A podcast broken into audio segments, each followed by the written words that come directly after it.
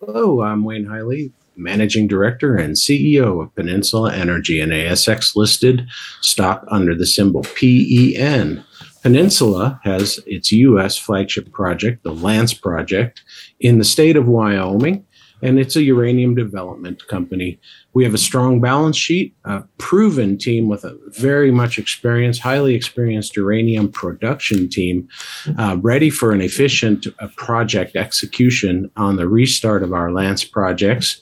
And we've just launched and, and presented to the public a, an updated and detailed definitive feasibility study on the Lance project. Our next steps are going to be co- to consider um, uh, making a final investment decision on the on the restart of the Lance project in the second half of 2020, and uh, we look at Lance now as being perfectly positioned to play a larger role in the in the uh, U.S. nuclear fuel markets, which are uh, moving and shifting towards a Western focus for production.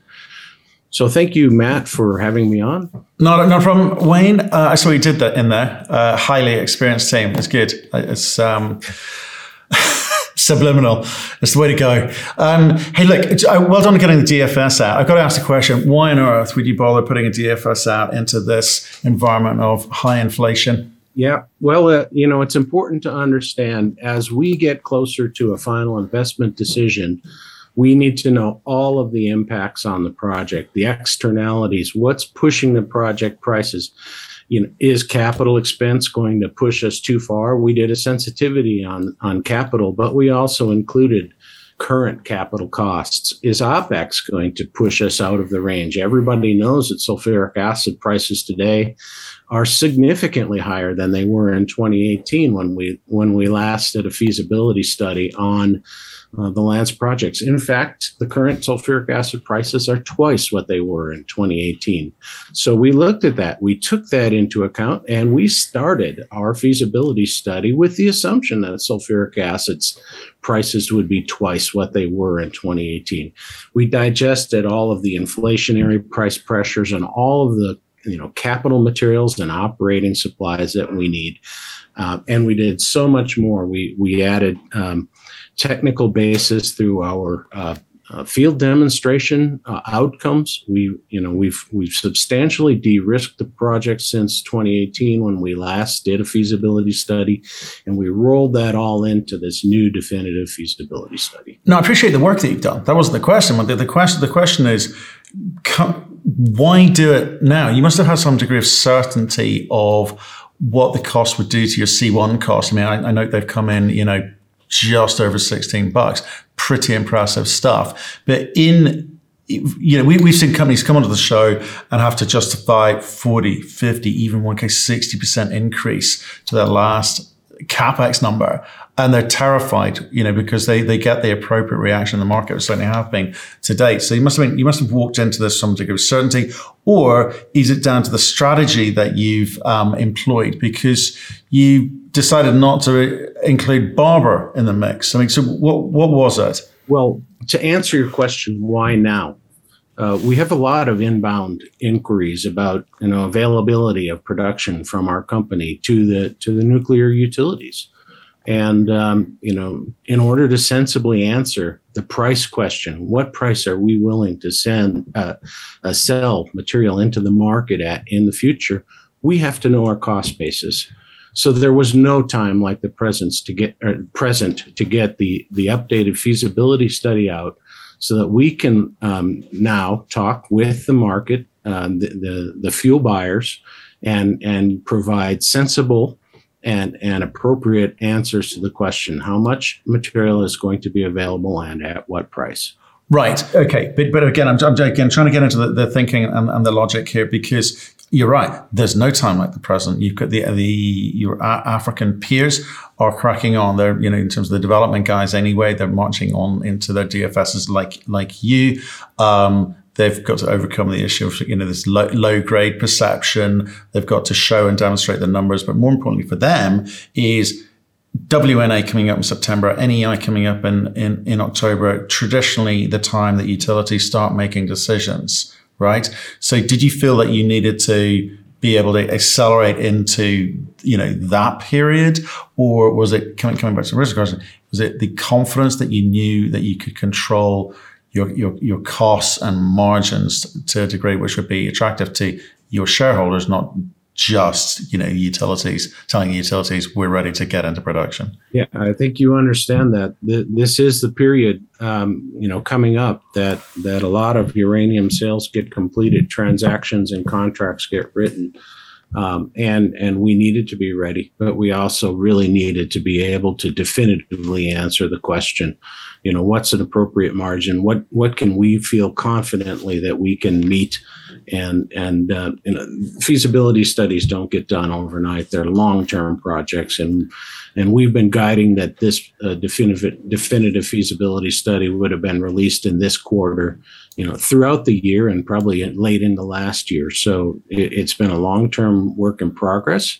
but it's on the pathway towards resume, resuming production at Lance and and selling that production into the market. Right we better we better kind of or I better let you have the opportunity to actually tell us what the DFS um, tells you because the, the bit that I'm really interested in is because you've spent all this time and, all, and your team has worked really really hard your highly trained team worked really really hard to get this DFS out in a timely fashion to put yourself in the best position to have these conversations you know from position of strength as it were with utilities I, I, I totally get that but in a very meaningful way so what? I need the I don't need to know what's happening next. You know, so let, let, let's let's deal with the numbers so we can work out the types of conversation that you're going to be able to have with utilities. So if, if you if you want to share um, the the highlight the highlighted numbers with us, that'd be fine. All right, Matt. So um, you know, I think we have really excellent outcomes from our feasibility study. Uh, we're showing a 14 year mine life on a scaled back project, uh, generating about 14 and a half million pounds over the life of the mine.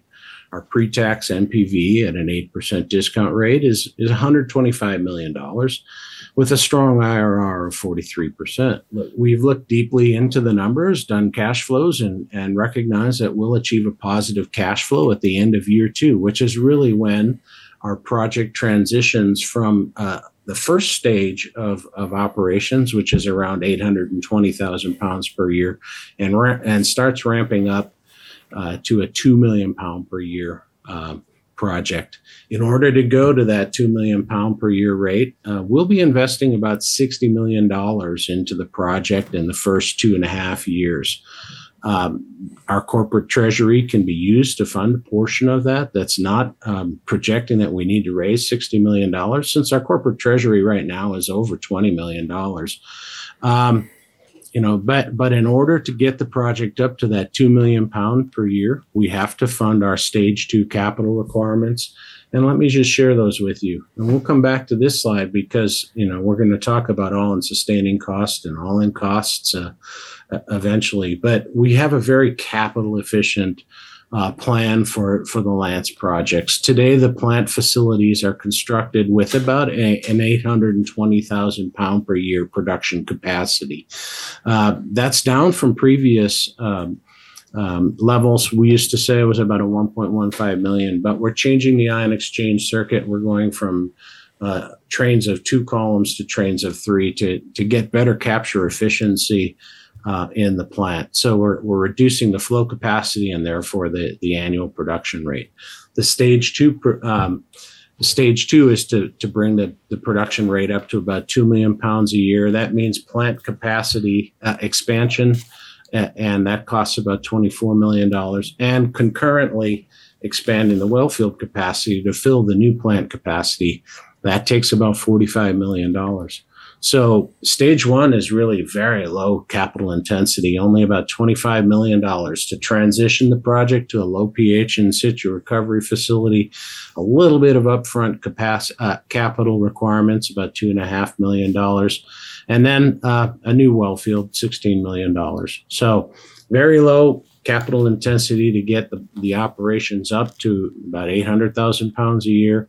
And then our ambition is to you know quickly ramp up to two million pounds a year, which means doing the stage two expansion. Right. Okay. So, so what's happening here? I, am trying because you your peers or the market traditionally for uranium producers, it's pounds on the ground. Show we're big, right? You've done a few things. Here. You've not put Barber in there, which is, you know, near down at 60% of your resource, right? You're saying we're going to just start with you know eight hundred thousand pounds initially, and then we're going to ramp it. We'll go through the, the gears and ramp it up to two two million pounds. And I saw something, you know, potentially even three million pounds by stage three. But it, why why this slow start when historically uranium companies are all about pounds on the ground to drive the value? Is this some uh, some kind of defense mechanism, or do you think this is the you're showing intent to actually get into production? Is is that what this is about?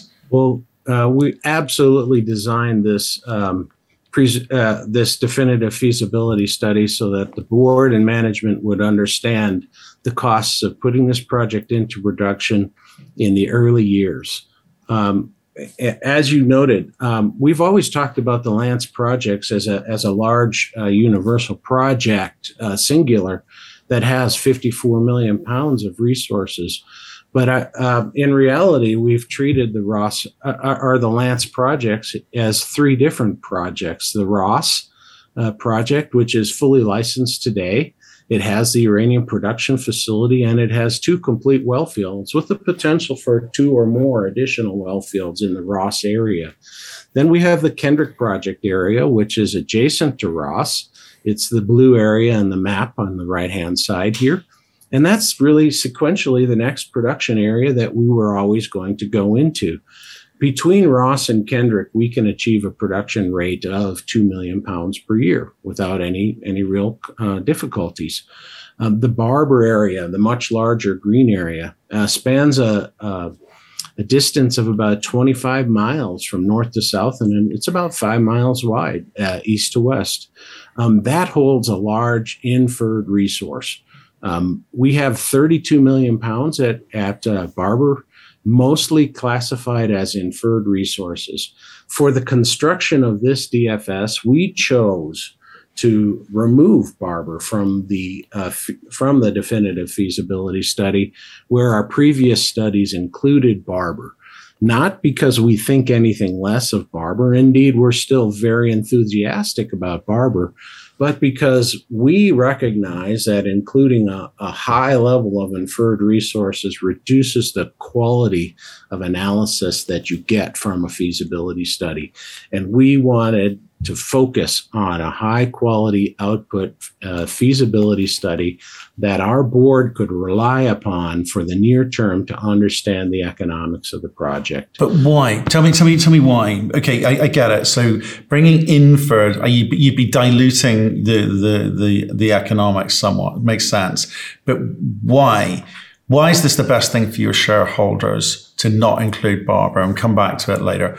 Why do you need this high degree of certainty or these these higher higher quality numbers now for the board? Isn't isn't this just about building up the story, driving up the share price, and then flipping it? No, it's not about that.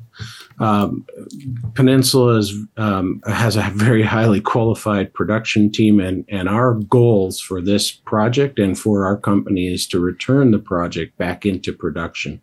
That's why we focused on the drivers of a good analysis that that will assure us that we understand the production economics of the project.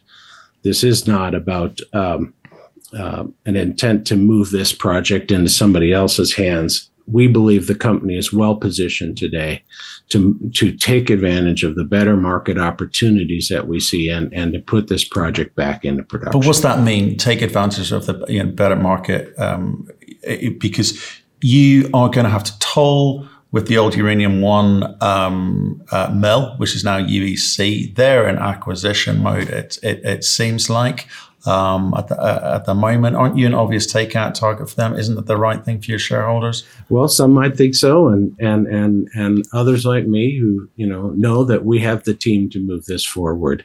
Um, you know, if we were approached, we'd have the conversation. Uh, but and we do rely on our partnership, uh, our agreements with UEC to to toll process in the near term. Uh, we have built that into this feasibility study, and we've also understand um, the stage two plant expansion um, to us, which is completed in, in, you know by the end of year two, allows us to move away from relying on our competitors and our friendly competitors, um, but and, and, allows us to be self-sufficient with production at Lance for the long term. Right, but that'll need financing. Those things cost a lot of money, doesn't that? When that again dramatically change the economics for you, why go down that route? Well, that, that's not necessarily true. The the the um, you know, as I showed you in an earlier slide, we, we assessed that the stage two plant expansion costs about $24 million. That means with a $24 million investment into our plant, we have a plant capable of producing 2 million pounds per year of dry yellow cake which means we're self sufficient. So it's not a lot of capital. You look at the capital requirements for other facilities, this is a very low capital requirement. We did the cash flow analysis. We recognize that you know bringing the project online ramping it up and building the stage two uh, plant expansion and wellfield expansion you know really in the first two years of this of the life of this project means that we're going to need uh, up to $60 million of, of, uh, of uh, capital investment into the project. You know, we sit today with a, a 300,000 pound uh, uranium inventory that's valued at about $15 million. That's one, one option for us to to provide uh, funding into the project for for for the near term. We have about seven million dollars of cash on hand presently, so you know we're not cash starved. We're able to kick this project off with confidence and and look at the markets um, for additional uh, sources of funding uh, in in the future uh, when when we make that final investment decision. Okay, so let, us talk about the final investment decision because, well, actually, no, let, us stick with Barbarossa for a little bit longer. It's a very large land package.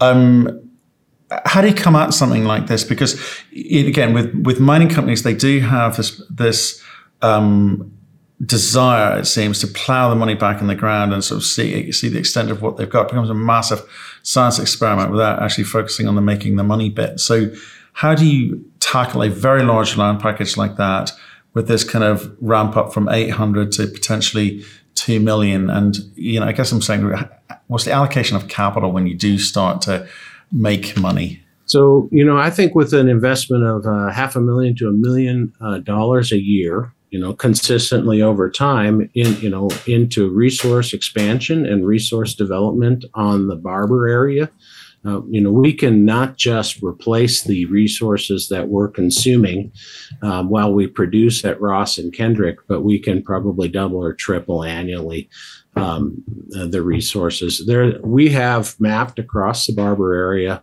um, you know, roll front um, trends, um, and and this is where the uranium mineral is. We need to go in and delineate it you know, with additional drill holes. So the approach really will be a systematic and continuous investment into the expansion of the Barber resources, uh, you know, probably starting in this fiscal year and, and continuing into the future.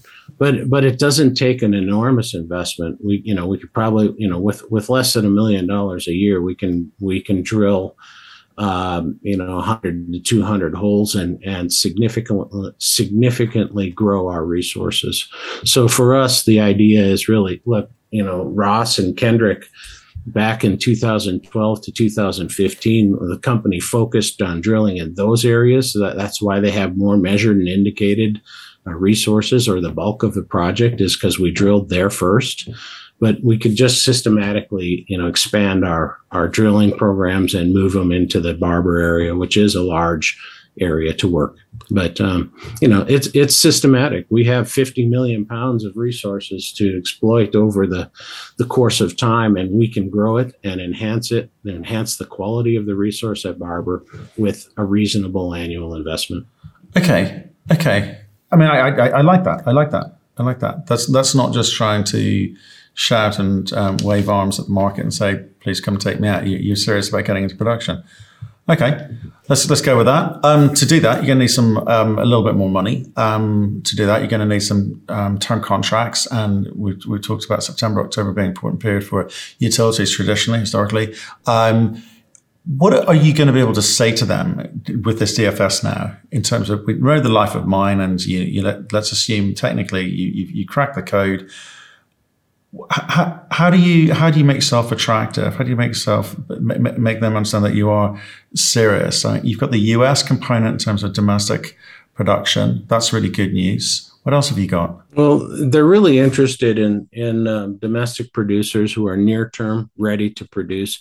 Our timeline for production is very short. We make that final investment decision, and we can be generating yellow cake from our facilities within six months. Um, so, you know, we have the capacity to be um, supplying into new contracts as early as 2023, but more likely, you know, new contracts are going to involve timeframes that are 2024 and beyond. So that's very comfortable for us in the timing that we have. We can share with with uh, utilities now with a high de- degree of confidence that our all-in sustaining cost is below forty dollars. I think the the study placed it at what thirty nine dollars and um, eight cents and eight cents. So, you know, here we are in a market. Our all in sustaining cost is freshly analyzed in a current market with current operating and capital costs to be about $39 a pound. So you're looking for what? Say, what are you looking for then? Yeah, we'll, we'll be looking for prices that that uh, provide a fair return on investment. We also, you know, shared um, our all-in costs, the project all-in, which includes the upfront capital and the upfront investment, is closer to 45. It's 45.75 or something like that in the in the presentation. So look, you know, first and foremost, we're not going to be selling uranium into the market in you know in the 40s. That's not a fair return on investment for our shareholders and for our company and for our efforts. Um, you know, but we know that we can consider contracts um, in the mid 50s and, and certainly would enter into contracts with pricing in the 60s. You know, our you know our message to um, the uranium fuel buyers or, or, the fuel buyers is is just succinctly that we've defined our prices. Uh, the markets are are currently supportive of that.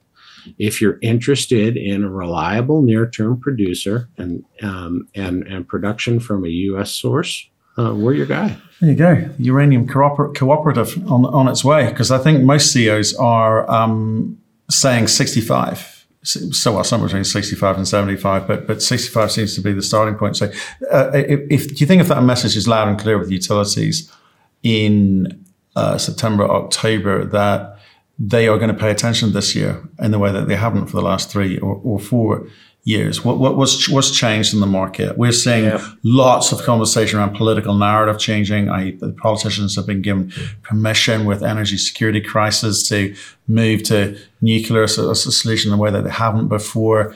We've seen bills coming out of the US, lots of money being, well, if not earmarked for nuclear and uranium, certainly they're they're in the mix. Um, what what are you, what are you looking at as the the thing that's going to you know make the difference? Yeah, well, I think uh, we have to recognize that that the utilities have been signing contracts with uh, producers um, and near-term producers. Um, now, uh, the the market has shifted from the tier one top producers uh, uh, to now layering in contracts with um, the next generation or the next uh, group of producers. You know, folks like Peninsula who have a near-term production prog- prog- uh, project.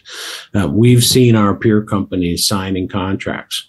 We have talked with the utilities and and we've told them, you know, we were very specific. We'd love to sign a contract with you, but we're not going to do it until we have a full appreciation of our costs and our all in sustaining costs and what it's going to take to make this a profitable project. So now we're ready to engage with the utilities in very detailed discussions about pricing and timing. Right. And given what we, as we understand it, like everyone's got a different view on it, but we've spoken to a few buyers, you know, you're not going to be able to sign big contracts initially. So you're going to need to get a whole bunch of these things uh, initially just to prove that, you know, so no one's caught out at their, at their end, but also you prove that you can get in production and produce exactly what they're paid for. So that, that process takes time and the relevant skill sets and the connections, etc. Have you got a, a team? Have you got people that can actually manage that? We do actually. Uh, you know, one of our directors, Mr. Harrison Barker, uh, is a former lead fuel buyer for a U.S. nuclear utility. He has all the connections in the space, and he's taken up the uh, the charge for us. He's he's been doing quite a bit of extra work for for the company um, in in speaking with the utilities and and beginning to set the stage for for uh, negotiations on on new contracts. So uh, we have. Um, we have been actively engaged with the utilities in the marketplace. Uh, myself and, and and Director Barker uh, and um, you know we're, we're actually very uh, long ways down the road uh, towards um, you know uh, having a full uh, understanding with the utility fuel buyers as to you know structures and and uh, timing and pricing. Right. We've heard of, again. Talking to, I've been talking to lots of people, right? And and um, you know, some people say, well, do you know what? We want to get term contracts for fifty percent of our production, and we're going to have the rest in the spot market. Give ourselves the flexibility. We know if at least we've got our costs covered with the relevant percentage of, of, of term sheets, then we're, we're good. Our spot market is good. Others will look back to um, Paladin of old and say, well, that's how they got caught out. So where do you sit in terms of that strategic mix of between, you know? Well, looking at looking at the uh, the projection of the production from the Ross and the Kendrick areas of about 14 million pounds over the life of those areas.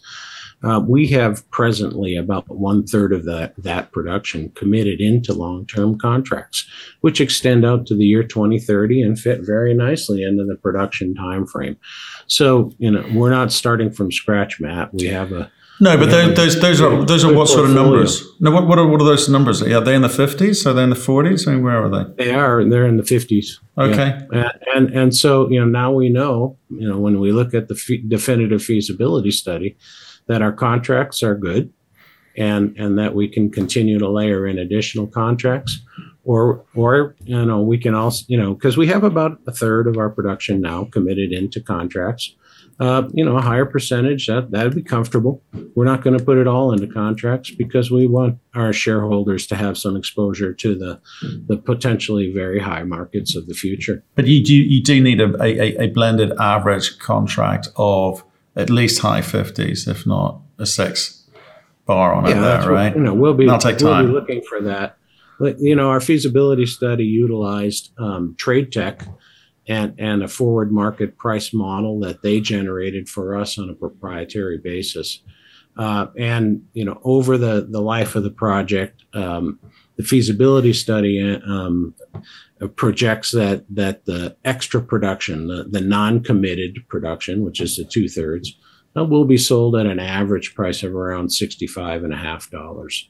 Okay, and you know that's a that's a good number. That that's what generates the feasibility uh, you know that we see in front of us today. Yeah, but it's the, it's the blended average number that you need to slowly slowly creep up. Um, um, I, I, think. Um, just, and just on that, I mean, you've just done a definitive, definitive feasibility study, right?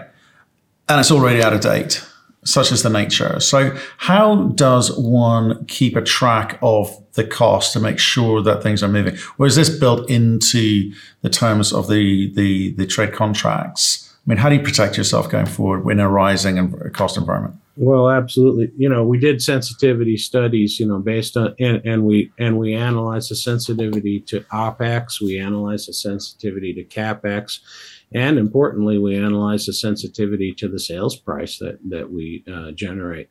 We know that the project, like other mineral projects, is most sensitive to the sales price. The OPEX has a small impact on, you know, a five or a 10% increase in OPEX has a small impact on the NPV and, and the uh, IRR, is, uh, you know, a five to 10% change in the, in the capex has a small impact on the IRR and NPV. A 10% change in the in the sales price of our uncommitted pounds will, will change our NPV by 60 million dollars. And you know moving it from 125 to say 185 um, million dollars um, you know and it has a huge impact on our irr as well. So how do we protect ourselves? We understand um, you know, our thresholds on the inputs Okay, I understood. Obviously, sales price goes straight to the bottom line. Increased cost is a percentage of the to- total total average. Um, okay. Um, understood. Understood. So you're in the kind of you obviously feel like you're in the the the last nine yards, as it were. Um, what else needs to happen between now and final investment decision? Because a feasibility study is one thing, but is there are there other hurdles to overcome? Um, you know, and how much control do you have over those elements? Now, really, at this point in time, uh, Peninsula has done a tremendous amount of the legwork. We've technically de-risked our project. We have our regulatory um, environment fully fully understood. We're we're fully um, authorized to move ahead with the low pH uh, in situ recovery at the project. So no, regulatorily, we're de-risked. Staff-wise, I told you that we have you know a very competent and experienced production staff, but we're really uh, three quarters of the way to fully staffed at the project today you know, for for production. We have operators who have experienced operating in the last year. We've been running our project in anticipation. Uh, you know, we've been circulating fluids from the existing mine units into the plant. The operators are skilled at operating. The maintenance folks are are skilled at maintenance. We have all of the the, the key management personnel in place today. Uh, we have we have de-risked the staffing element of this project. So when you look at it, you know, a company that aspires to be in production needs to be technically and operationally and and and regulatorily de-risked. We're there. Um, what's next for us is really to now take this model that we've constructed for the feasibility study and further stress test it. Let's let's look at uh, you know all of the worst case scenarios so that we know that we're not making any mistakes and then and then um, let's you know let's gather and, and analyze those those cases and and make that decision is now the right time to uh, to go back into production. Okay, all seems very realistic. Um, so, and I'm ask, asking asking the next question in the context of one year ago um, this month. Um, we saw Sput arrive, and people got very, very excited. We had lots of, well, some great headlines two hundred dollar mm-hmm. uranium by the end of the year was was much repeated. Um, and there were there was lots of uh, this was coming off the back of um, you know you know U.S. government talking about putting some capital down uh, for U.S. uranium reserve, etc. So it, it, was always it was a slightly, slightly wild ride when you look back on it in a sort of cool, calm light of day. Right now, though, it seems the U.S. government are even more frenzied than they were last year. So I'm trying to work out what real is and what the impacts are and how do companies like you take advantage of it? Would you just quietly go about your business and if something, some, you know, something happens, it, it happens. So we've got, um, hundreds of billions of dollars, like anti-inflationary bills. You've got, you know, energy bills. You've got, um, reactors being kept online um, in California, you know, Diablo being kept online in California. You've got um, com- other companies who are much earlier stage exploration p- pumping the story about the amount of U.S. government support that's going to be available for U.S. supply. How do you make sense of all of that? Well, I, I view the the current um, market opportunities as as good as they've ever been in my career. Right, but what are the real bets? That's what I'm trying to get the, at. The real, well, the real bet is is that the nuclear utilities who operate um, you know, reactors today are seeing um, full scale support from our government to continue operating those uh, reactors. To con- you know, they now have the certainty that they've long wanted that they can continue to run these, extend the lives of the projects, continue to supply them with fuel and now they can go out into the market and start contracting for fuel for the longer term. It's it's been an element that's been completely missing in the market. The utilities, while they've had unmet demand and future, you know, future requirements that were unmet by contracting, always had to sit on their thumbs and say, well, look, our certainty as to the operation of our nuclear f- fleet, it's just not there we don't know how much fuel we're really going to need in the future, and we're not going to overcommit to buying way more fuel than we need today. With with the Inflation Reduction Act heading to President Biden's desk, uh, which which absolutely gives them you know production tax credits for clean energy. Uh, and, you know, for operating the nuclear power plants, Governor Gavin um, Newsom. his name? Newsom. Newsom in yeah. California saying we got to save Diablo Canyon. We shouldn't shut it down. It makes sense for us now. Uh, there's so much uh, rolling in favor of nuclear energy. Uh, you know what we're going to see on the on the supply and demand curves for uranium uh, requirements is that we're going to be seeing the high cases um, uh, becoming the the the the norm. The, Mm. the, the medium cases now and and the the new high cases are going to be much higher. So you know the demand for nuclear fuel, the demand for uranium conversion and enrichment. Um, you know, it's very strong right now. This year's market is is is extraordinarily different than it was a year ago. Okay, so does all of this support for nuclear and therefore uranium, does that have to be done to the detriment of fossil fuels? Oil and gas companies are copping a lot of slack, coal companies are copping a lot of slack. And it seems to us that, well, maybe we need a little bit of all of the above. Um, but what, what's, what's your view on on the, situ- the rather dynamic and fluid energy scene in the US? Clearly, uh, we need all of the above. Um, look, we just went through an extraordinary period of price increases for oil and gas because we're not producing enough oil and gas globally. Uh, we're, we've just gone through a period, you know, now where where coal had been previously crushed, but everybody recognizes that with oil and gas in deficit, coal was needed at a greater degree.